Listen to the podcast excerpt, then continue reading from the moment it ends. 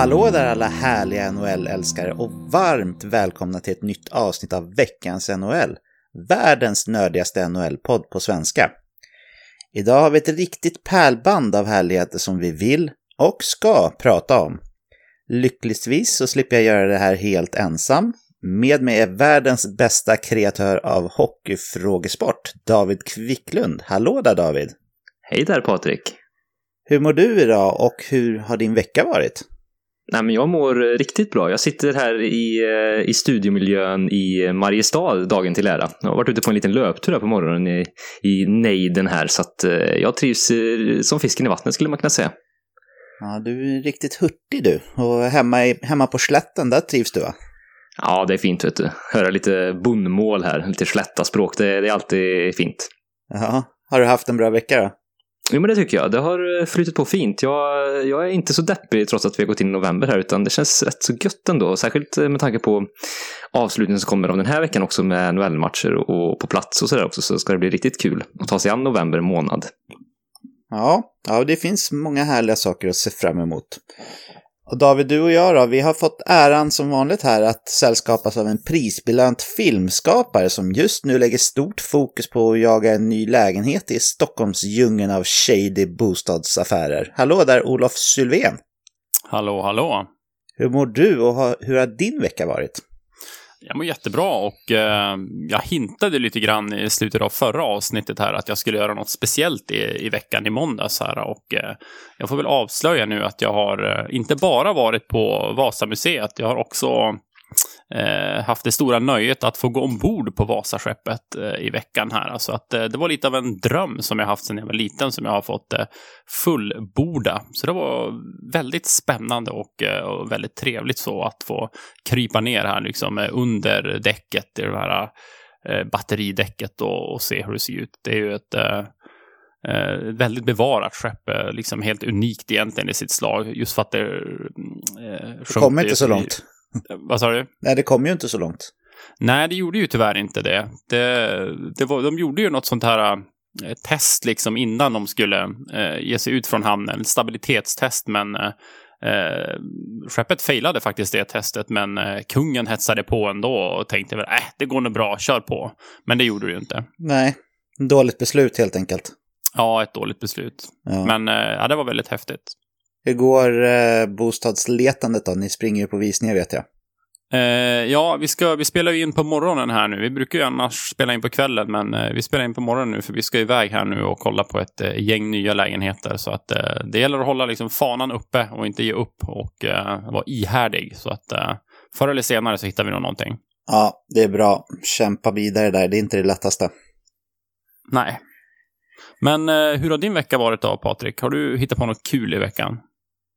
Ja, jag har varit ledig sedan eh, onsdags så uh, det har varit uh, fint. Det har ju varit uh, så här uh, läslov heter det nu för tiden. Det heter inte höstlov längre. Och eh, våran stora grabb, han har varit på parkourläge så det har varit mycket köra fram och tillbaka till det. Men det har varit trevligt och igår så jag var ute och roade mig med några från jobbet, bland annat eh, Micke från våran eh, fantasyliga som ni också känner. Så eh, det har inte blivit jättemånga timmars sömn för mig, ska jag, ska jag ärligt säga här i, i natt, eftersom vi spelar in på morgonen. Men eh, vilken härlig energiboost att få stänga snickesnack-påsen här och öppna upp hockeygodispåsen och snacka lite hockey.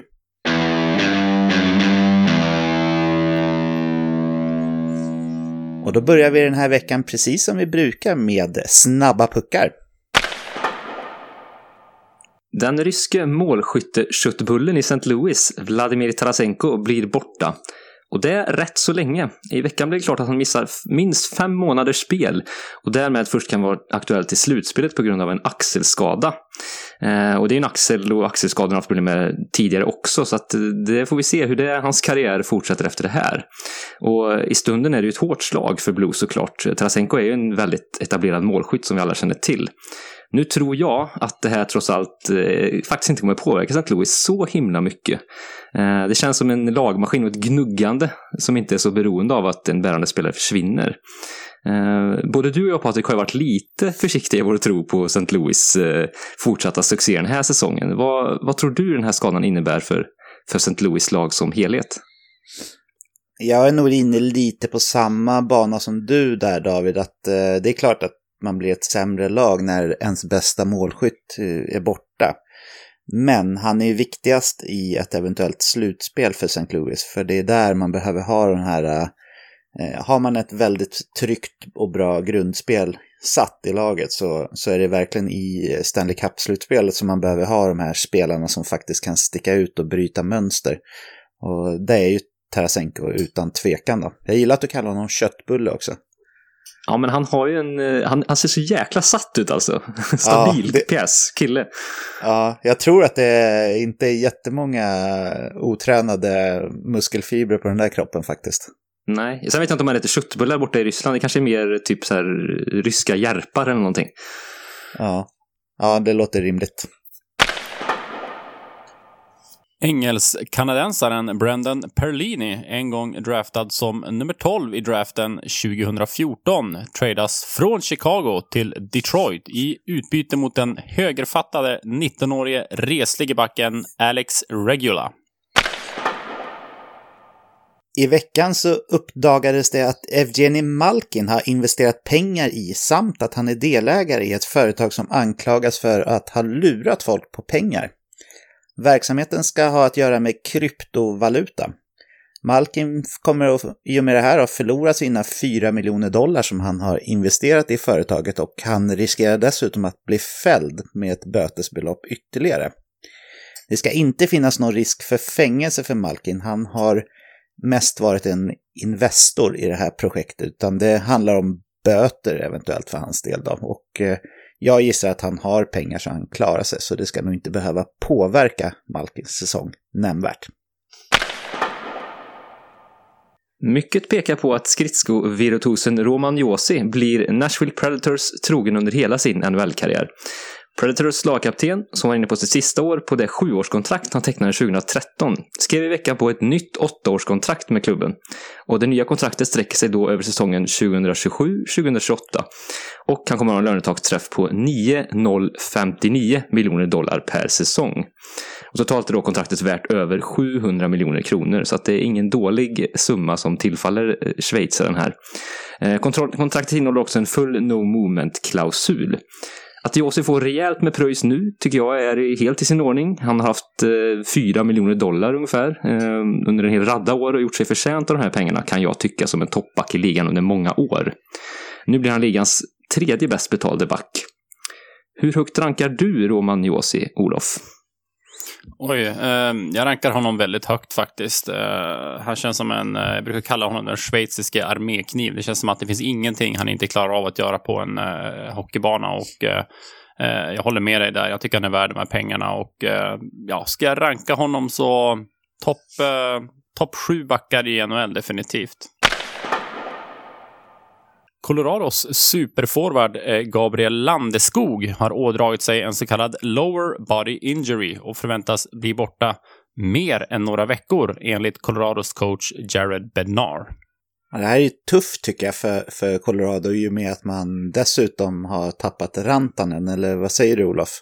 Ja, absolut. Samtidigt blir det ju ett eh, test nu för laget här och se hur klarar man sig utan den här fruktade första formationen och Eh, samtidigt så innebär det också för andra spelare, till exempel Jonas Donskoj, kanske JT Gomfer som har fått eh, lite chansen med Nathan McKinnon där och visa vad de går för i, i en eh, eh bättre miljö. Så att eh, eh, de är borta några veckor, någon, någon månad sådär och eh, jag, jag, tror att Colorado kommer klara det här bra ändå och långsiktigt kan det nog till och med stärka klubben tror jag.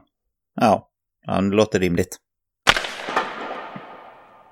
I veckan så uttalade sig Todd McLellan efter en av många förluster för hans Los Angeles Kings. Vad hade han att säga då?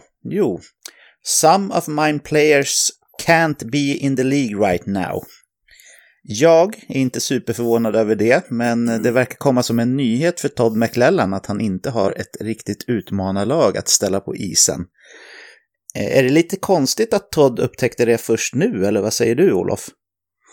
Eh, ja, jag vet inte. Jag skulle nog gissa att han har upptäckt det innan. Men eh, ja, vi har ju pratat mycket om Kings och, och deras problem och deras svårigheter. Och eh, nej, de, de håller inte, eh, inte måttet helt enkelt. Och nu, nu är det dags att de måste börja kolla på någon form av uh, rebuild här. Men uh, samtidigt är det lite svårt hur man ska lyckas med det också. Det, det känns som att det krävs ett par år. Det krävs ett, ett gäng höga draftval för att det ska kunna bli någonting av det här. Jag ser inte att det här laget tradar Anse Kopitar eller Drew Dowdy i framtiden. Det gör jag inte. Nej, Nej, men eh, lite deppigt för Todd ändå om han gick in med inställningen att de skulle vinna Stanley Cup och eh, kommer på efter en dryg, eller ungefär en månad att eh, ja, men mina spelare platsar inte ens ännu NHL. Ja, lycka till säger vi till Kings. Anaheims skadebekymmer på backsidan fortsätter. I fjol så genomled man många tunga backskador, då bland annat Cam Fowler och Hampus Lindholm bommade stora delar av säsongen. Och nu har oturen kommit till den solklare topp 4-backen Josh Manson. Han har ådragit sig en knäskada och blir borta i 5 till 10 veckor. Och nu är det verkligen upp till eh, bevis för kollektivet i Anaheim som har börjat eh, helt okej, okay, måste vi säga. För namnmässigt nu är det ju riktigt tunt i de bakre leden. Eh, om man bortser då från Ken Fowler och Hampus Lindholm, som också haft en lättare skada på slutet, så har vi då Michael Del Sotto och Eric Branson som lär behöva spela riktigt stora och tunga minuter. Det ser lite jobbigt ut på pappret kan jag tycka. Ska Anaheim leta mer backförstärkningar nu, Patrik, eller vad tycker du? Jag vet inte, det är ju en jäkla röra det här med Anaheims backar och dessutom deras skador. Det antingen har de extrem otur eller så är det någonting med deras försäsong som inte funkar som det ska riktigt. För det, det här känns ju som att det är ett återkommande tema år efter år efter år.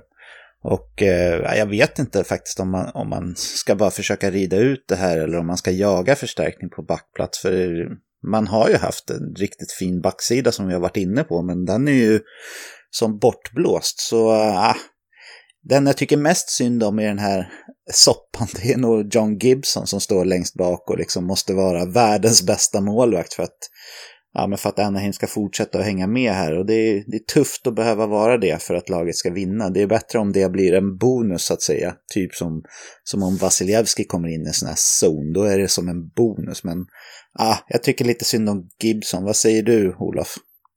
Ja, nej, men jag tycker man ska mm, sitta ganska lugnt i båten. Man ligger ju ändå trea i sin division fortfarande och eh, jag tycker inte det är dags att trycka på någon panikknapp utan eh, jag tycker man ska rulla på och se, se hur här, den här situationen utvecklar sig. Men det är klart att om, om man fortsatt får lång, långtida skadebekymmer den här säsongen så kanske man måste göra någonting. Men eh, här och nu så tycker jag man ska ta det lite lugnt. Den uppskattade grovjobbaren Austin Watson i Nashville har i veckan kritat på ett nytt kontrakt. Kontraktet löper över tre år och är värt 1,5 miljoner dollar per år. I veckan så gjorde New Jersey Devils ett drag för att förhoppningsvis stärka upp sin målvaktssida när man signade Louis Domingue från Tampa Bay för ett billigt pris i form av ett sjunde val i draften 2021. Kan det här vara lösningen för Devils i mål, tror du David? Ja, jag tycker, jag gillar ju initiativet och försöket att bredda målvaktssidan, för det har ju varit ganska skruttigt där i inledningen av säsongen, lite som vi kanske trodde. Jag hade lite förhoppningar på att Corey Schneider kanske efter en, en hyfsad avslutning i fjol skulle kunna vara redo och vara helt okej okay den här säsongen, men nej, det har inte varit så hittills. Eh, Louis Domingue har ju en relativt hög högsta nivå, men då har han också stått senast nu i ett väldigt bra lag i Tampa Bay. Så jag ser inte honom som en stabil målvakt att lita på, utan han är ganska mycket upp och ner. Eh, ganska fladdrig i sitt spel. Så jag, jag, ser inte att han är någon frälsare här. Han kanske kan ha en hot streak och, och, och, ta ett antal matcher och spela bra, men jag tror inte han kommer bära New Jersey in i slutspel eller till några högre höjder. Det ser jag inte hända. Eh, men, men eh, bra initiativ ändå att bredda backsidan med tanke på också att Corey Schneider som vi vet har haft mycket skadeproblematik så, så känns det ändå bra att ha en, en tredje kapabel målvakt i alla fall i, i truppen där. Ja. Olof, är Louis Domingue räddaren i nöden för Devils, ja eller nej? Eh, jag tror inte heller det, men som David så uh, tror jag att ja, det, det, kostar ju inte särskilt mycket för dem att ta in Domingue. Så det är, en, det är en chansning som man kan göra så att säga. Och har man tur så kan han eh, stå ett par matcher och göra det riktigt bra. Så att, eh, ja, nej men eh, bra move av Devils tycker jag ändå. Mm. I och med det, då stänger vi veckans eh, snabba puckar.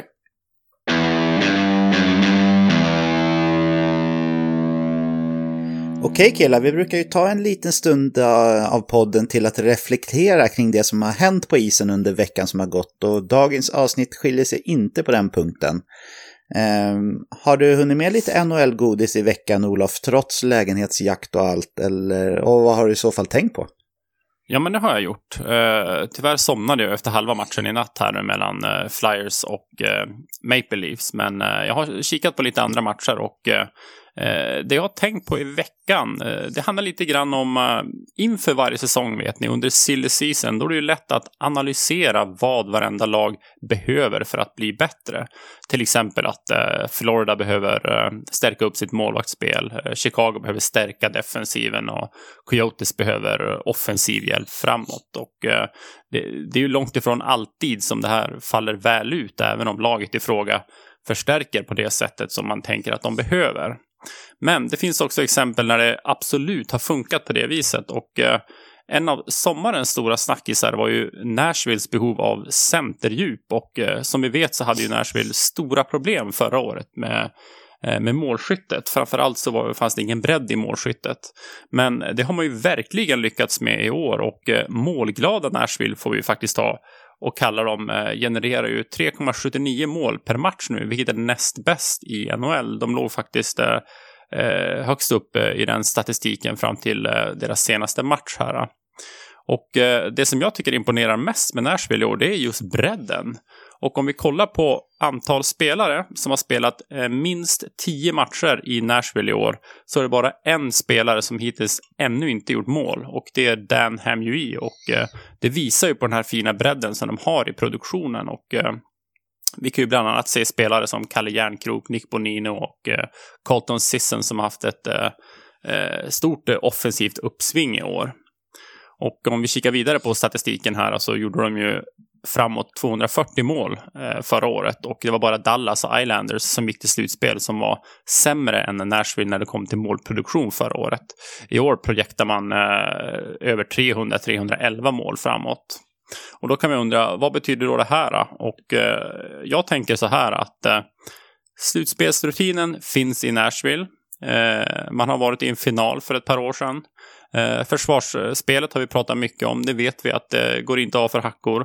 Målvaktsspelet finns där lika så. Och nu finns det dessutom den här bredare offensiva produktionen. Och eh, jag säger att Nashville är det bästa laget i Western Conference. Kvicken, håller du med om det? Ja, de är där uppe, det är de absolut. Och, och mm, eh, Det kan nog vara så. Jag, jag skulle säga Ehm, jag, jag, tyckte ju att de förväntade topplagen i Atlantic Division har ju inte gjort mig eh, särskilt, särskilt glad här innan av säsongen. Så att eh, med tanke på säsongstarten så är jag nog beredd att hålla med dig faktiskt i den utnämningen så här långt av, av serien. Eh, precis som du är imponerad av hur, hur bredden har presterat och särskilt nu när man hade borta både Matt Duchene och Filip Forsberg ett helt gäng matcher så, så fixade man ju det riktigt bra. Kalle Järnkrok tycker jag är en sån spelare som verkligen har tagit ett kliv och visat prov på ett riktigt vasst avslut. Han har varit en Eh, riktigt fin injektion i powerplay-spelet inte minst eh, som avslutare. Så det har varit riktigt kul att se tycker jag att han har kunnat ta och axla en sån roll och kliva fram i rampljuset. Så, mm. så Nashville, eh, ja, de verkar liksom ha fått ett annat go i laget i nedre, ner, längre ner i hierarkin mot vad fallet var i fjol då vi vet att det var ganska bekymmersamt. Man åkte på lite skador på, på toppspelarna. Mm. Patrik, håller du eh, Nashville högre än Vegas och Colorado? Jag satt och funderade på det nu eh, under tiden som ni pratade, om jag, om jag ser dem som den främsta utmanaren i väst. Inför säsongen så var ju det Vegas i min bok och eh, jag kanske inte är riktigt redo att släppa tanken på Vegas som eh, favoriter från väst. Men eh, ja, det håller på att bli ett litet skifte faktiskt, för jag är väldigt imponerad över hur deras spel har sett ut. Och eh, vi var ju väldigt kritiska till traden man gjorde med eh, Devils här när man släppte PK väldigt billigt. Men eh, man fick ju också löneutrymme där som gjorde att man kunde signa Matt Duchene. Så ja, vi har ju berömt eh, David Poyle eh, ganska mycket tidigare för hans sätt att, styra truppen. Och ja, jag tycker att till och med den här PK-traden med, i och med att man signade Duchene visar på att han, han är en väldigt smart GM. Och Eh, ja, Nashville håller på att segla upp faktiskt som lite av mm. favorit mm. från väst även för mig. Ja, det är ju intressant också för uh, Peter Laviolette här, coachen i Nashville, ses ju ändå som en ganska defensiv coach. Så det tycker jag också är intressant om att man lyckas få en större offensiv produktion och ändå uh, fortsatt spela ganska bra defensivt. Kollar vi på antal insläppta mål så ligger de på 20 plats i tabellen, alltså på rätt, eh, rätt halva, vad man ska säga, av statistiktabellen. Mm. Men eh, ja, vi får väl se hur det går för Nashville framöver här. I jämförelsen med Vegas, så jag vill bara lite snabbt tillägga, eh, jag är också väldigt hög på Vegas, men det känns som att just målvaktssidan, där finns det en annan bredd i Nashville jag är lite orolig för vad som händer med Vegas om Fleury går sönder. Jag är inte lika orolig för vad som händer om, säg, Pekarinne går sönder i Nashville. Nej, Nej, men det håller jag verkligen med om. Eh, David, har du hunnit eh, snappa upp något som har lagt sig på dina tankar som du vill bolla med dina nördkompisar här? Ja, det angränsar lite det som jag var inne på tidigare här och det skulle jag säga är den överraskande säsongstarten i Atlantic Division. Eh, där vi inför säsongen, eller jag i alla fall, var tämligen övertygad om att det var Vegas, Calgary och San Jose som skulle lägga beslag på de tre första platserna i, den divisionen. Men just nu har vi ju Edmonton, Vancouver och Anaheim i topp tre, så det tycker jag är riktigt uppfriskande och överraskande. Eh, så att där, och sen har vi även Arizona som har kommit igång rejält, så att ehm, det är lite upp och nervända världen skulle man kunna säga i den divisionen enligt mig. Um, av de här lagen så tycker jag att Vancouver nu på slutet har ju sett riktigt, riktigt bra ut. Ehm, de har verkligen fått ihop det och gått väldigt starkt och Elias Pettersson har ju dominerat stort sista matchen här och tagit sig upp på en, på en ganska solklar topp 10-position i poängligan. Så han verkar inte ha någon sophomore slump, eh, verkligen inte. Eh, och även Anaheim tycker jag ju, som vi var inne på tidigare också, har, har börjat riktigt bra. Och där är ju en tidigare uträknad spelare i Adam Henrik. Eh, det är ju väldigt roligt att se. Han är ju just nu faktiskt på en andra plats i målligan om jag har sett det hela rätt i 5 mot 5-spel. Han har gjort åtta kassar där i 5 mot 5. Och det är bara Leon Draisaitl som är bäst i hela ligan. Så att eh, det är stort cred till, eh, till Anaheim och, och Adam Henrik också som, eh, som inte jag trodde hade så mycket kvar i, tanken. Så att, eh, väldigt kul att se den här utvecklingen i, i divisionen. En svag division.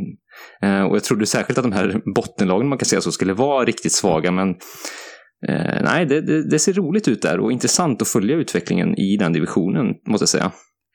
Vad säger du David? Tror du annorlunda nu? Eller tror du att de här tre förmodade topplagen kan Rise from the Ashes och faktiskt göra en, eh, en fin säsong och komma topp tre. Hur känns det?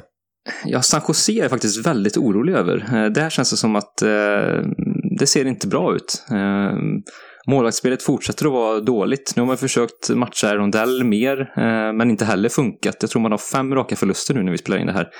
Eh, så att där är jag faktiskt genuint orolig. Vegas känns som att de har kapaciteten, har varit lite upp och ner där.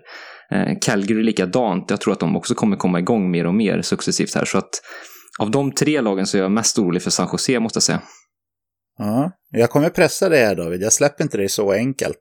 Nej. Ge, ge mig topp tre-lagen i, i divisionen när säsongen är slut. Då säger jag... Eh, det spelar, Vegas... ordning, ordningen spelar ingen roll, utan Nej, tre bra. lag bara. Mm. Ja, men då säger jag... Eh, jag säger Vegas, jag säger Calgary, jag säger Vancouver och så tror jag Edmonton på en fjärde plats. Okej. Okay. Eh, faktiskt. Ja, spännande. Hur, hur, vad har du att säga om det, Olof? Ja, nej, men jag väljer nog de fyra lagen också faktiskt, gör jag. Eh, det hade ju varit kul om Anaheim skulle kunna ta sig upp där också, men eh, nej, det, det, känns som att Vancouver har någonting eh, bra på gång här och den här ungdomliga frenesin och de genererar ju mycket mål framåt och målvaktsparet känns ganska stabilt också, så att nej, jag, jag håller mig nog fast till Vancouver också där. Ja. Ja, men intressant. Det ska bli spännande att följa kampen i divisionen, helt klart. Jag har funderat lite grann på New York Rangers här killar och deras målvaktssituation. Vi har ju faktiskt varit inne på det redan inför säsongen där jag ställde er frågor rakt ut hur ni, hur ni trodde att Rangers skulle agera om det visade sig att eh, Henke inte är deras bästa målis längre. Och eh, i säsongsinledningen här så tycker jag ändå att det har visat sig ganska tydligt att eh, Henke är faktiskt inte New York Rangers bästa målvakt längre.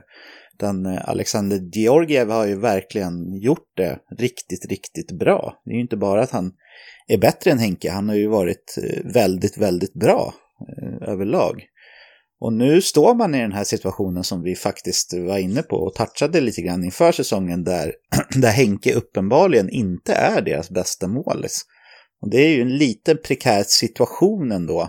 Så eh, jag skulle behöva bolla det här lite med killar för att, för att komma fram till någonting vettigt hur man nu borde agera i Rangers. Jag är ju inne på att, att trots att Henke är en av ligans dyraste målisar så har man för ambition att, att, att, ta sig till slutspel eller åtminstone vara med och slåss om slutspelsplatser, då behöver man nog eh, låta Georgiev ta merparten av starterna. Jag är inne på det i alla fall. Vad säger du David?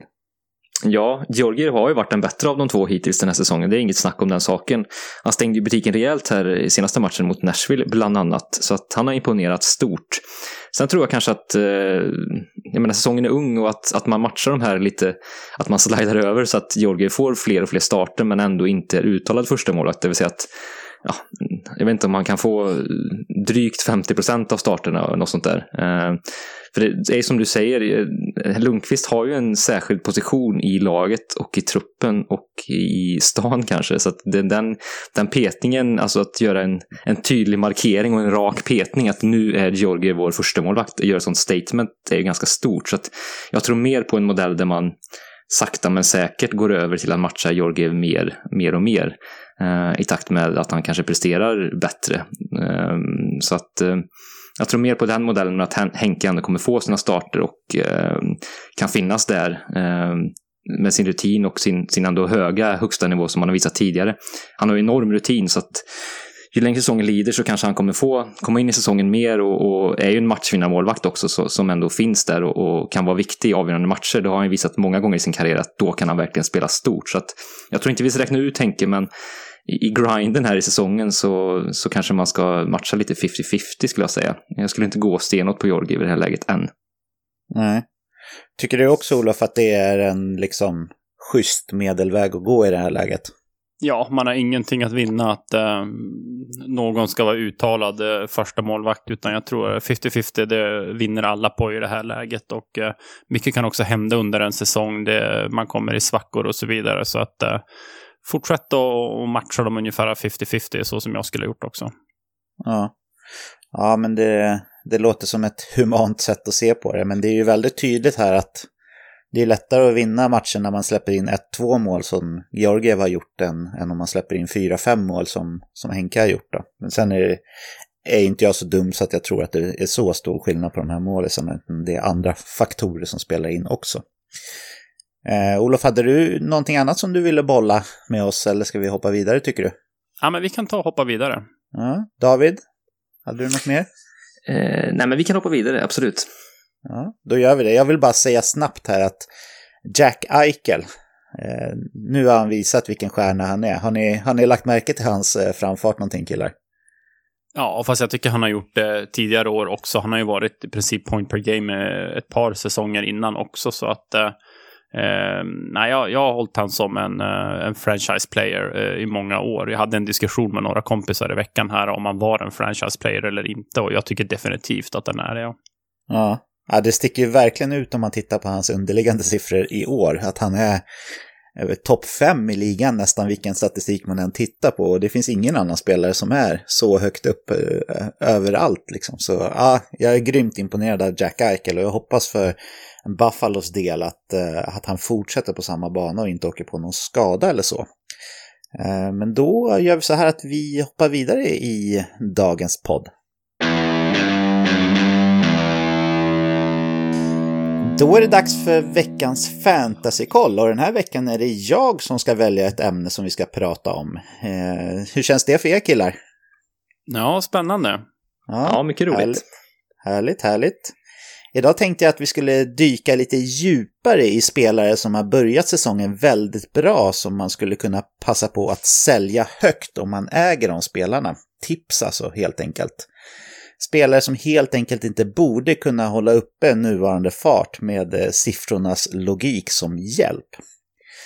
Två stycken siffror som jag gärna tittar på för att hitta spelare som jag tror rider lite av en hot streak är dels spelarens skottprocent. Är den orimligt hög så misstänker åtminstone jag att spelaren kommer att mattas av. Och vice versa såklart, eh, att man kan hitta spelare som ligger på väldigt låg skottprocent.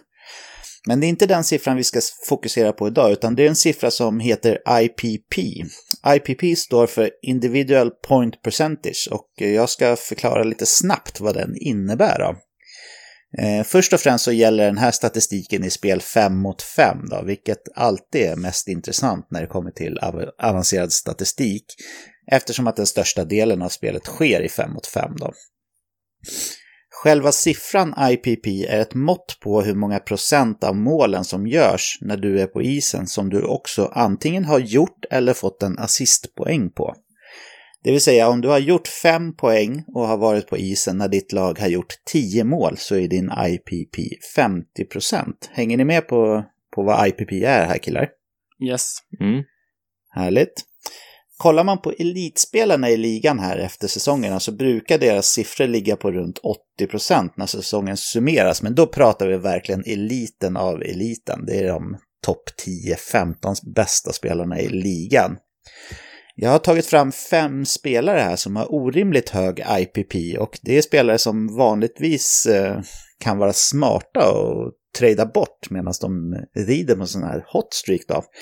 Eh, men som GM i ett fantasylag är det svårt att skiljas från de här spelarna som har haft väldigt bra start också. Men jag tänker att jag ska dra fem namn här killar så får ni, ja, får ni säga vad ni tycker om det kan vara värt att faktiskt försöka få någonting bra i utbyte för dem nu när de har en väldigt hög IPP som brukar gå ner lite grann då. Eh, är ni redo att eh, fatta lite smarta beslut killar? Kör. Ja. Då tänkte jag börja med Jonathan Drouin ifrån Montreal. Då. Han har 90% IPP, vilket är eh, mer än 20% högre än vad han någonsin har legat på tidigare. Eh, om ni hade Jonathan Drouin i ert lag killar, skulle ni försöka passa på att sälja högt på honom nu? Eller skulle ni försöka ja, hoppas på att han fortsätter att ha den här produktion som han har haft i inledningen av säsongen? Vad säger du Olof? Mm, ja, nej, men här kan det nog vara läge att sälja faktiskt. Han är en spelare som eh, eh, spelar eh, inte ens 17 minuter i snitt per match heller och han har ju haft en väldigt fin offensiv utväxling.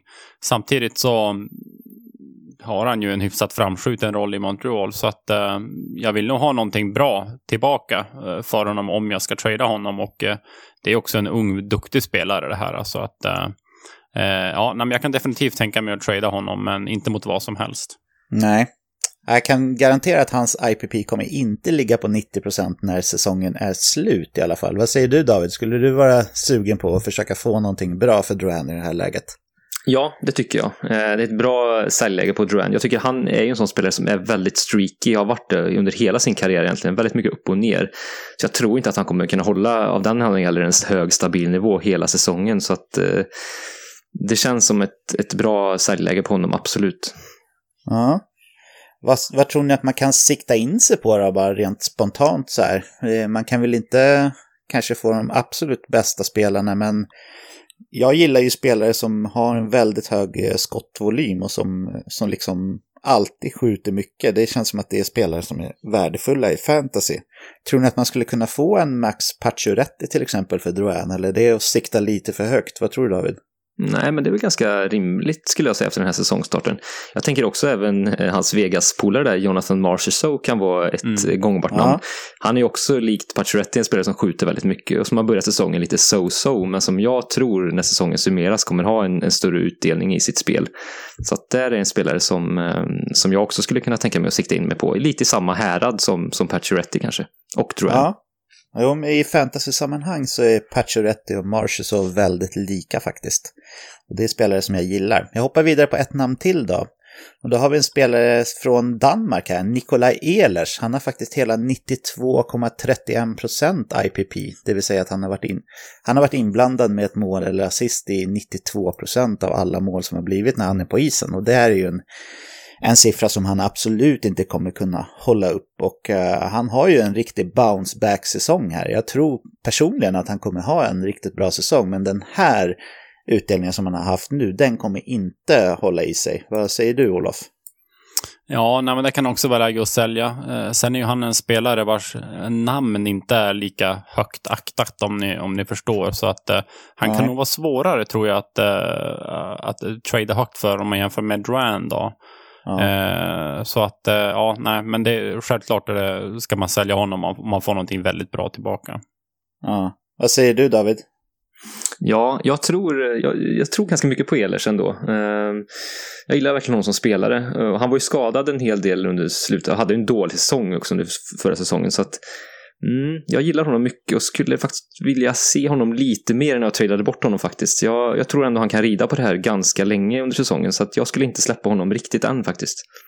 Nej, Ja, intressant. Men eh, som sagt, det här är ändå siffror som, eh, som inte är rimliga att upprätthålla. Nu har ju han börjat väldigt bra så han kan ju mattas av en del då och fortfarande vara väldigt värdefull i fantasy. Men eh, ja, som sagt, personligen så, så gillar jag att lokalisera de här spelarna med väldigt högt IPP och eh, faktiskt passa på att försöka sälja dem högt när läget finns då. Och eh, Olof, du klagade lite grann på Elers namn här, att det inte smällde så högt kanske i, ja, men i fantasy-sammanhang. Och eh, jag har en topptrio av spelare här där du inte kommer behöva bli besviken på digniteten på namn vill jag lova.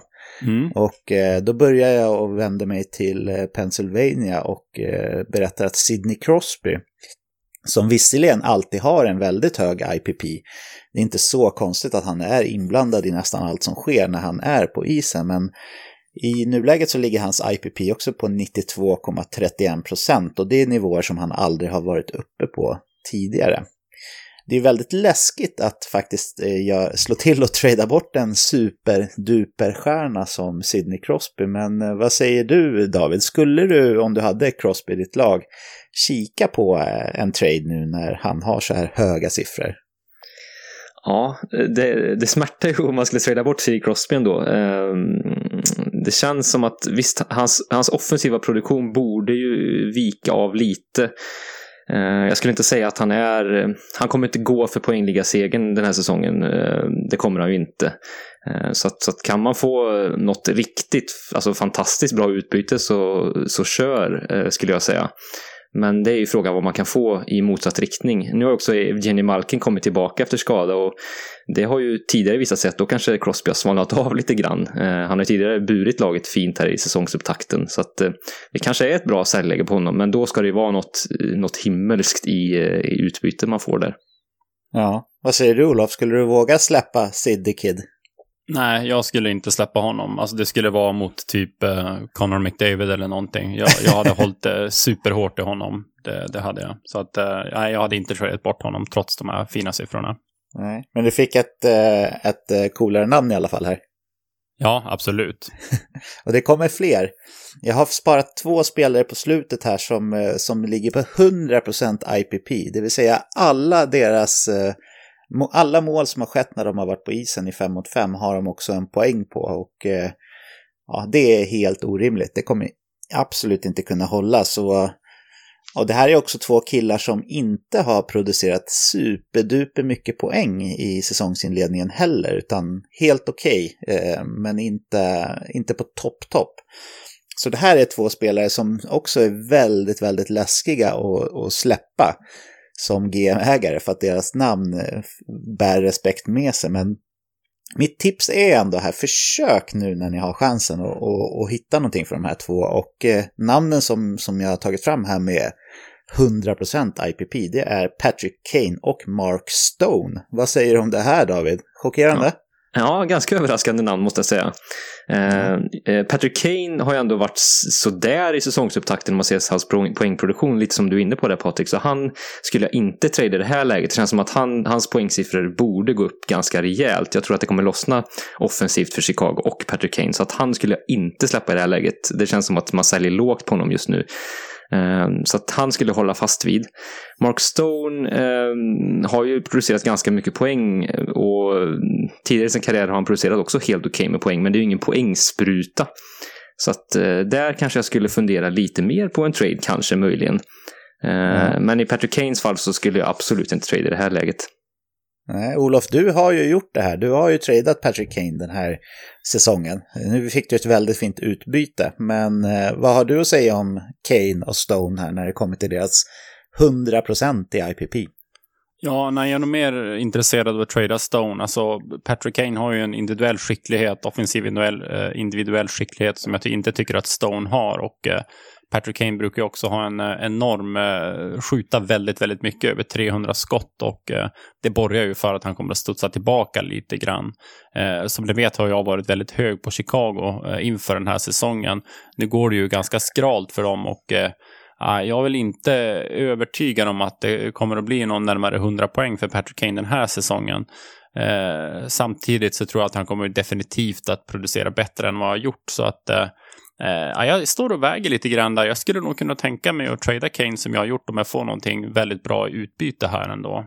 Mm. Så att eh, jag, jag, ska ju säga det, jag tradade ju Kane och Ansekopo där mot eh, Panarin och eh, eh nu ska vi se, Godroya, precis. Så att eh, eh, ja, nej men Stone däremot tycker jag att det är en otroligt, otroligt duktig spelare och Eh, men jag tror inte han kommer ha det här höga poängsnittet under hela säsongen. Så att eh, kan man trada Stone, till exempel mot Patrick Kane, så ska man göra det. Ja, absolut. Ehm, ett intressant bytesförslag som jag hörde när jag var ute och roade mig med en av eh, våra GMs i ligan igår killar, det var att han hade blivit erbjuden Patrick Kane för Leon Dreisaitl. Det hade han ju då tackat nej till och det, det förstår man ju verkligen på rak arm så här att man, att man gör. Men om man grottar ner sig lite i det här på, på ett djupare stadie så, så är det faktiskt inte så självklart. Eh, Leon Draisaitl har ju, vad är det, 25 poäng redan? Eller? Är det inte någonting sånt? David, du är ju statistikkillen här i Jo, han ligger ju där och leder väl i princip en väl småliga också. Han har ju varit enormt ja. effektiv. Ja, och Patrick Kane, han har väl inte ens tvåsiffrigt i poängprotokollet eh, än va? Han ligger väl på 8-9. Ja, om inte han har 10 poäng. Han kanske har 10 jag, poäng. Ja. Men det skiljer 15 poäng på de här två spelarna. Och jag brukar tänka lite grann så här när det kommer till att trada high-end-killar. Det är okej, okay, men hur många poäng kommer de samla på sig resten av säsongen från och med nu? Är det rimligt att eh, Leon Draisaitl kommer att ha 15 poäng mer än Patrick Kane när säsongen är slut. Ja, det kanske inte är helt orimligt, men det är inte heller orimligt att tro att, eh, att det kanske kommer skilja 10 poäng mellan dem. Och i så fall så kommer ju Patrick Kane att producera mer poäng från nu och till säsongsslutet där. Så, så det är också ett, ett litet tips från mig att tänka eh, hur man kan tänka när det kommer till att trada high-end profiler som de här. Att man, att man liksom så här ja men rimligtvis, hur mycket kommer det skilja mellan de här två spelarna i poäng när säsongen är slut? Och, och då snabbt räkna fram, ja, hur mycket poäng kommer de göra från nu och framåt då? Är det ett sätt som ni tycker kan vara gångbart att tänka när det kommer till att trada sådana här superstjärnor? Vad säger du David? Ja, men det är ganska smart. Absolut. Eh, och sen får man ju kanske också studera vilken säsong, alltså kommer man in snett i en säsong, det kan hänga i ganska länge. Eh, så det får man också ha med i beräkningarna och vilket vilket lag spelar man i, vilken, vilken offensiv eh, uppsida, om man nu kan säga så, finns i det laget, vilken, vilken, vilka förutsättningar finns för att producera stort resten av säsongen. Eh, men, men annars tycker jag det är en ganska bra modell du, du tar fram där, det får man absolut eh, snegla åt, det tycker jag. Mm. Tycker du att det kan vara ett bra sätt att tänka eller har du någon annan tankebana som du vill tipsa lyssnarna om här när det kommer till att göra de här supertraderna? Ja, absolut. Eh, självklart så, jag brukar preach att man ska sell high och buy low.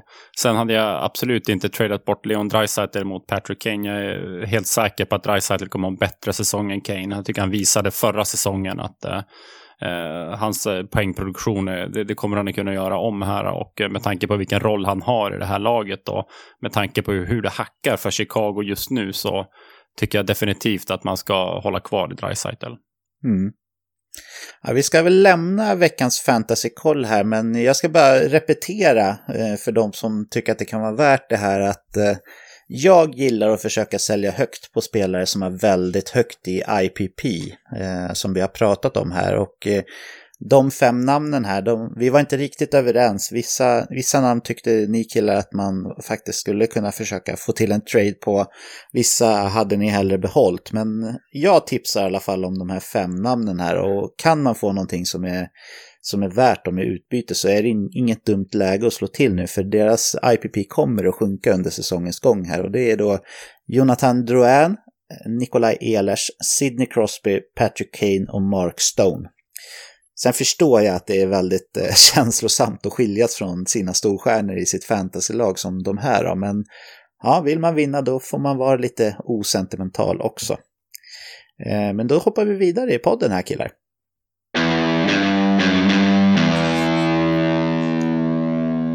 Jag tänkte att vi skulle fortsätta att fundera lite kring kommande helgs matcher i Globen. Känner ni taggade på det killar?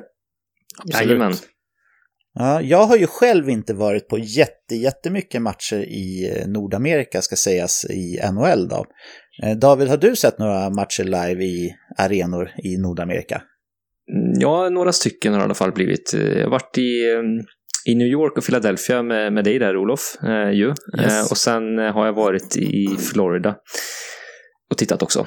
Så att eh, tre arenor har jag betat av i alla fall. Så att eh, förhoppningsvis kommer det fler, men hittills är det de tre jag har sett. Olof, du har väl betat av ett par arenor i alla fall om jag förstått det rätt, är det inte så? Ja, eh, precis som Kvicken sa där så har vi ju tillsammans varit i New York och Philadelphia. Sen har jag också varit i Florida faktiskt. Och eh, sen har jag därtill också kikat på hockey i Nashville och i St. Paul då. Ja. I Minnesota. Ja, ja, men spännande. Jag har ju sett NHL-matcher har jag bara sett i eh, New York-området, de, de tre lagen där. Eh, sen var ju jag och min bror som ni känner i Toronto när det var World Cup 2016 och såg alla matcher på plats där, förutom en när vi var lite lata och stannade hemma i soffan. Men eh, det var också en cool upplevelse. Då. Olof, om jag börjar med att fråga dig här då. Hur skulle du jämföra stämningen i hallen? Och då tänker jag på uh, saker som ljudnivå, engagemang, eventuella ramsor, matchtröjor och så vidare. Ja, men skillnaden mellan de här olika arenorna som du har besökt. Vad säger du Olof? Ja, eh, Rangers, eh, det är ju en klassisk arena, Madison Square Garden. Eh, fin hockeystämning. Samtidigt kändes det lite turistigt, eh, sådär, eller man ska säga. Det är mycket turister som kommer dit och så. Mm. Eh, Philadelphia, mindre turister. Det känns som att det finns en eh, gedigen hockeykunskap där. Eh, hyfsad nivå på läktaren också tycker jag. Ungefär likadant som i, i St. Paul i Minnesota också där. En väldigt kunnig hockeypublik. Eh, I Nashville är det ju mera fest, alltså du har ju en arena som ligger mitt i, i centrala Nashville och eh, publiken är verkligen på tå där. Jag såg faktiskt en, eh, eh, en försäsongsmatch där och eh, trots det så var det ändå väldigt hög stämning i, i arenan och eh, eh man möttes av ett gult hav och det känns som att eh, Nashville är ett väldigt trevligt ställe att eh, kolla på hockey på. Du har ju en eh, enorm underhållningssfär runt arenan också. Florida är väl det svarta fåret då, ligger långt eh, bort ifrån Miami och eh, ganska säckig arena, eh, långt ifrån fullsatt och eh, ja, nej men det var väl lite AHL-stämning kan man säga i Florida då. Mm. David, har du eh, reflekterat över några skillnader i de här arenorna som du har besökt? Jag instämmer i mångt och mycket det som Olof säger, de tre arenorna jag har besökt där. Eh, Florida var och är ingen toppenstämning. Eh, det var det inte. Jag var där var det väl halvbesatt ungefär. Den största behållningen var väl att man fick se Jaromir Jagr på isen. Eh, där var det kanske mycket, ganska familjebetonat, vilket i och för sig är trevligt, men, men det var inget större, ingen större stämning så. Det, det, skulle jag inte kalla det. Sen är ju hockeykulturen överlag i, eh, om man säger supporterkulturen i USA och Nordamerika ganska annorlunda mot, mot den vi känner till i Sverige som vi varit inne på tidigare, vilket påverkar stämningen. Det, det blir bra tryck, men det blir ju såklart inte det här eh, ramserna och sångerna på samma sätt. Det blir mer skrål från enskilda personer, vilket i och för sig är jäkligt härligt, men, men man kan ju inte förvänta sig den, eh, den stämningen som kan byggas upp på ett fullsatt Hovet exempelvis, eller, eller Tegera Arena för den delen. Så att, men det är en ja, annan typ av stämning. Vilken skräll att du fick in eh, Tegera där också. det hade eller, hur, eller, hur, eller hur? Men det blir en annan typ av stämning och atmosfär som, som kan vara riktigt bra, ge riktigt bra stämning också. Men, men det kanske blir på ett annat sätt då. Ja. Ni båda två jobbar ju civilt, eller vad man ska säga, med eh, marknadsföring och ni är ju väldigt duktiga på hur man ska tänka i marknadsföringssammanhang och sådär. Om jag börjar med att fråga dig Olof, hur jobbar man med produkten då inom citationstecken från lagens sida? Typ eh, tailgating, humorshow under matcherna, eh, efter matcherna, bevakning, highlights och sådana där saker. Hur, hur tänker man där? Mm. Eh, I NHL är man ju bättre på att rama in produkten tycker jag, alltså själva upplevelsen på plats i arenan. Det händer mer i jumbotronen, eh, maskotar får mer plats, du har sådana här kisscam och eh, dancecams och så vidare. Och eh, eh, det funkar ju bättre där, men det finns också en stor skillnad som gör att det fungerar bättre i NHL. Publiken är mer involverad, publiken själva bjuder väldigt mycket mer på sig själv. I Sverige är det lite mera jante om man hamnar liksom i bild, då vill man mest eh, eh, gömma sig tror jag många tänker. Men alltså i USA så ska man ställa sig upp och hoppa upp och ner och ställa sig på händerna och, och göra piruetter och, och skrika det ena med det andra och så. Så att eh, där har ju NHL en fördel. Alltså de har ju en enklare målgrupp, en enklare publik att jobba med där jämfört med i Sverige. Sen tycker jag att det är härligt i, i USA också och Kanada en självklarhet att man har på sig merch, att man har på sig matchtröjor och så vidare. Sen vill jag också ta upp det här som du nämnde, tailgating är ju ett äh, jättetrevligt äh, sätt att ladda upp för en match, alltså att man träffas utanför arenan och man kanske grillar, dricker någon öl och så vidare. Och I Nordamerika, mm. precis som Kvicken sa, där är det ju väldigt familjebetonat det är ju inte ovanligt att man äh, åker liksom till ett tailgatingfest med, äh, med barnen och även kanske mormor och morfar kommer med och grannarna och så vidare. och så där. Det är en väldigt familjär och positiv stämning så som jag tycker är väldigt bra. I Sverige tycker jag ibland att det tenderar till att bli kanske lite mycket hat och så vidare. Jag vet inte, mm. hur tänker du kring det Kvicken? Nej, det, det, finns en skillnad där och det hänger ihop med eh, det jag var inne på tidigare, den eh, supporterkultur och tradition eh, som finns. Vi i Europa och i Sverige har kanske mer influerats av den, den engelska supporterkulturen, fotbollskulturen som, som strömmade in därifrån. Och den är ju mer tyvärr huliganbaserat om man nu får, får uttrycka sig lite hårt. Då. Så, så jag håller med dig, den nordamerikanska liksom, supporterkulturen är mer, mer snäll och trevlig kan man ju tycka då. Eh, däremot så kan ju den här eh, de här apor i bur-tendenserna kan ju även trots allt bidra till en, till, till, en stämning på plats, även om den tyvärr kan gå över gränsen och bli ganska hetsk i Sverige, vilket jag tycker mm. också är riktigt tråkigt. Det, det, det känns också som att, eller förlåt, var du klar där? Nej, ja men fortsätt. Ja, det känns också kanske att det finns en liten skillnad till inställning till sporten. I Sverige känns det mer på, på allvar än vad det kanske gör eh, i Nordamerika. I Nordamerika handlar det mer om att man köper en biljett och man ska bli underhållen. Det handlar om att man vill, ja, man, man vill bli underhållen helt enkelt. Och om laget vinner eller förlorar spelar mindre roll jämfört med vad det kanske gör i, i Sverige. I Sverige handlar det mer om att, eh, att vinst är viktigt och det kanske är större ångest på läktaren eller, eller sådär. Eh, det finns ett bra ett exempel. Jag kommer ihåg när jag var liten och kollade på en hockeymatch i, i Skellefteå och eh, inför tredje perioden så ledde Skellefteå med 3-1 men eh, bortalaget hade pressat på i slutet av andra och någon gubbe muttrade argt där och skakade på huvudet och konstaterade att eh, nu är det inte mycket som talar för vinst här. Och eh, jag tycker det målar ändå upp en ganska bra bild av den här passionen som finns i i Sverige när det kommer till sporten. Det, handlar, det är mer på blodigt allvar än vad det kanske är i Nordamerika. Mm det finns inget svårare än att leda med 3-0 och så vidare och så vidare. Precis. Ja, jag kommer ju från den där sidan där med stort allvar från mina år när jag följde Färjestad väldigt, väldigt nära. Och eh, när jag hör det ni säger, eh, en, en yngre Patrik hade ju verkligen föraktat det ni säger och tyckte att det var, det var hemskt att lyssna på. Men nu för tiden så har jag kommit till, ja men till den åsikten att jag tycker, jag tycker om det på det sättet som det fungerar i NHL och Nordamerika. Jag gillar det, det sättet. Jag skulle inte vilja se att det blev så i Sverige, utan här tycker jag faktiskt, i och med att inte det är samma eh, inom stora citationstecken här produkt då, som vi bjuds på på isen eh, i form av spelarkvalitet och liknande, så tycker jag faktiskt att vi lever väldigt mycket på att det är den här stora känslomässiga berg och dalbanan. Att det är bra tryck på matcherna, att det finns en klack som, eh, som liksom bär arenan fram och hjälper laget. Eh, det, det är någonting som jag inte vill ska försvinna i Sverige, så jag hoppas verkligen inte att, att det blir för mycket liksom kräftskivor och sånt skit i, i Sverige, utan att det, ja, men att det faktiskt ska vara en supporterkultur som, som eh, präglas av engagemang och, mm. och ramser och stort stöd. Men, men, eh, ja, men i den åldern som jag är i nu så, så uppskattar jag väldigt mycket att ha det på det sättet som det är i Nordamerika också. Så jag hoppas inte att Sverige kommer ta för mycket influenser av det här, men jag tycker verkligen om sättet som, som man följer sina lag och ja, men på det sättet som man faktiskt ser det som ett arrangemang man går på helt enkelt, där det också råkar spela hockey på isen. Jag, jag uppskattar det, men det är ingenting mm. som jag hoppas kommer till Sverige och jag tror väl inte det heller. Vad säger ni? Ja, nej men den stora skillnaden, det, stor, det som är liksom, eh, den stora skillnaden som jag tycker lyfter upp upplevelsen i Sverige, det är som du säger, klackarna. Det är ju fantastiskt bra. Eh, mm. Så att det håller jag med om. Mm.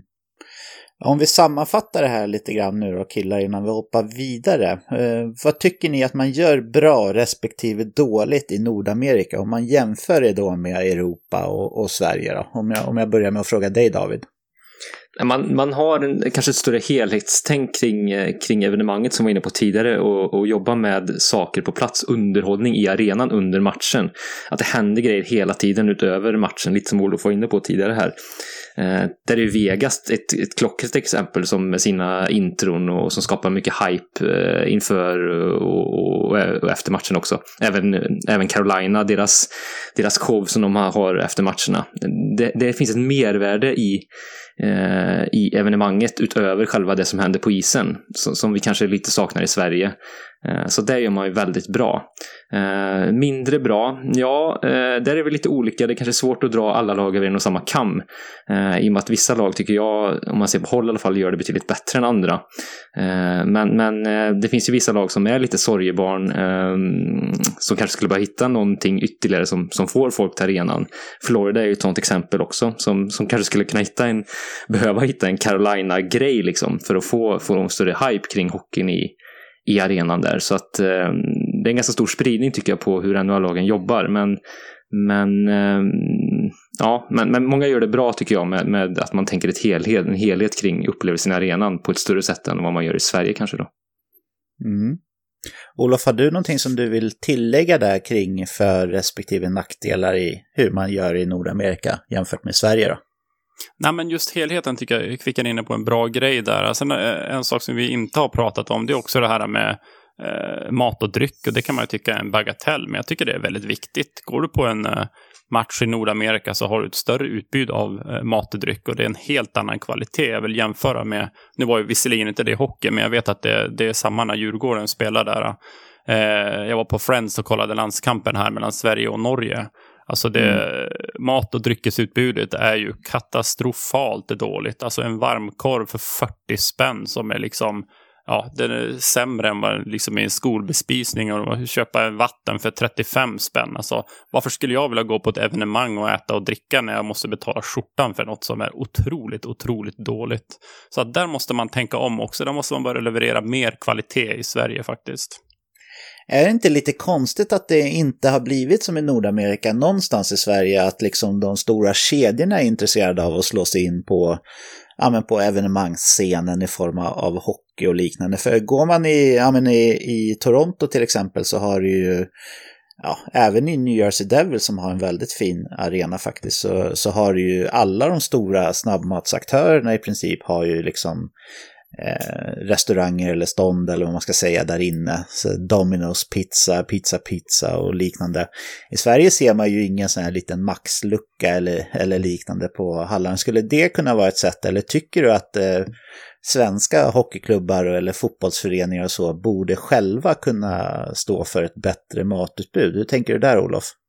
Ja, det finns, jag vet att det finns några arenor som har typ tacobuffé och lite sånt här som ändå är ändå lite bättre. Men jag tänker, ska jag gå på hockey, en hockeykväll, då vill jag att det ska vara helhet. Jag vill kunna äta gott, jag vill kunna dricka gott, jag vill kunna bli underhållen, liksom inte bara under matchen utan också i pausen. Och där har vi mycket att jobba på i Sverige och framförallt Friends Arena. Jag tycker det är ett eh, enormt underbetyg till Sverige om vi just tar den här matchen mellan Sverige och Norge. Att eh, Eh, det är en otroligt viktig match. Vi spelar mot vårt grannland och det är inte ens slutsålt. Och jag tror att där måste man blicka inåt lite grann och, och se att det här är inte bra nog. Och, och jag, jag, tror att samma sak gäller många av hockeyklubbarna i Sverige. Att eh, man måste nog höja standarden lite grann för vad man, vad man ska leverera. Mm. Har du reflekterat någonting kring, kring de här sakerna, David? Ja, men det har jag absolut gjort. Och det är klart det blir skillnad när klubbarna själva driftar eh, restauranger och liknande. Det blir av den förklarliga anledningen kanske inte samma kvalitet som du tar in en, en extern restaurangkedja då. Eh, så att, men, men jag tycker man kan göra bättre. Eh, sen är det en annan sak mm. som, som också kan frustrera ganska mycket är ju, är ju köer och sådär. Att man kanske har för få bespisningar eller för få, så att säga, där man kan köpa grejer. Det är ofta ganska långa köer och man får stå, särskilt om man ska köpa alkoholhaltig dryck, så det har vi nog alla tre varit med om, att då kan man få stå i, i 14 minuter för att få en pissium en öl. Eh, och sen måste man då svepa den här ölen på en och en halv minut för att hinna tillbaka till matchen. Så att Mm. Eh, det här finns det ju väldigt mycket att göra tycker jag. Eh, för att få en bättre, en bättre upplevelse för besökarna på plats. För det, det, det känns ju inte kul någonstans, skulle jag säga, att stå i en sån otrolig trängsel och sen få som sagt en, en dålig produkt serverad i ett pissljummet eh, glas, plastglas också. Så att nej, där, där finns det en del att göra tycker jag. Mm. Ja. I basebollen jobbar jag med väldigt mycket annorlunda. Där har man ju byggt stora läktarsektioner som bara är barer. Där man liksom står och kollar på matchen. Och det blir liksom aldrig kö och man kan dricka en öl i lugn och ro och, och njuta av matchen. Det kanske vore någonting för svenska arenor också. Baseball är ju ett mycket långsammare spel också ska sägas. Man behöver inte ha full fokus på, ja, men på field hela tiden utan det går att, att vara lite, men absolut, jag förstår vad du menar. Det, det finns att ta efter där, men man ska vara försiktig också så att inte liksom fokuset får inte flyttas i Sverige tycker jag från, från sporten. Alltså man vill inte tappa de här äh, riktigt inbitna supporterna för att de känner att de blir undanskyfflade på grund av något ja, men restaurang ska ta plats eller liknande. Där, det är en avvägning som man måste göra och det är viktigt att svenska klubbar har en dialog. Men eh, jag håller verkligen med om grundproblematiken att man får för dåligt eh, tilltugg slash mat för ett för högt pris i Sverige och det finns väldigt mycket att göra där. Och Friends mm. Arena är ju Ja, det är ju anmärkningsvärt dåligt faktiskt, Olof, att man bygger en sprojlans ny toppmodern arena även i världsmått mätt. Den är ju helt ny nästan. Och ändå har man inte lyckats få till det schysst med bra lösningar till, till, eh, ja, men till alla tu, tiotusentals människor som kommer dit. Det är ju alldeles för dåligt. Underbetyg, helt klart. Mm. Men jaha, vi kommer ju ha matcher att prata om här nästa vecka och det ska bli spännande. Olof, du ska ju besöka träningar, eller hur? Yes. Och David, du ska gå på en av matcherna, va? Ja, men det stämmer. Ja. ja, men då känns det som att vi har alla möjligheter här att sy ihop den här säcken eh, där vi har faktiskt eh, pratat upp och följt eh, och även kommer kunna summera hur, hur det har varit också när, när vi hörs igen nästa vecka och det, det ser jag fram emot. Men eh, vi lämnar det för nu och så hoppar vi vidare här. Nu är det faktiskt dags att sy ihop säcken för den här veckan då. Vi har betat av en hel del spännande nyheter och annat kring NHL och tiden går riktigt snabbt som vanligt. Olof, har du några uppmanande ord till våra härliga lyssnare innan vi syr ihop säcken för idag? Absolut, och jag kan väl ta det gamla vanliga tugget höll jag på att säga. Att eh, vi finns på sociala medier, hör gärna av er om ni har frågor, synpunkter, tankar, idéer eller, eller någonting annat. Eh, ni får också väldigt gärna prenumerera på podden, det hjälper oss enormt att hitta fler lyssnare. Eh, bortsett från det så, ja, skulle jag vilja, ja, vi hörs nästa vecka helt enkelt. Ja, det kommer vi definitivt göra och eh, stort tack till alla er som lägger en del av er tid på att lyssna på oss. Det är en ynnest, helt klart. Extra kul tycker jag, precis som du är inne på där Olof, är att det är fler och fler som faktiskt hör av sig till oss via våra sociala medier med frågor och feedback. Det är många som har frågor kring sina fantasylag och det, det uppskattar jag och jag tror att ni gör det också, för vi är ju riktiga fantasyhockeynördar också. Det är ju inte bara NHL i stort vi nördar ner oss med. Eh, ja, men vi uppskattar det och det, är det något speciellt ämne som ni skulle vilja att vi pratade om så går det också såklart bra att komma med lite förslag på det. Och tack till er killar för det här härliga tillfället att prata om NHL med mina favoritnördar som brukligt då. Det är en höjdpunkt på veckan, helt klart. Men i och med det, då finns det faktiskt bara en enda sak kvar att säga och jag tror att ni killar har koll på vad det är i det här laget, nämligen Hej då! Hej hej!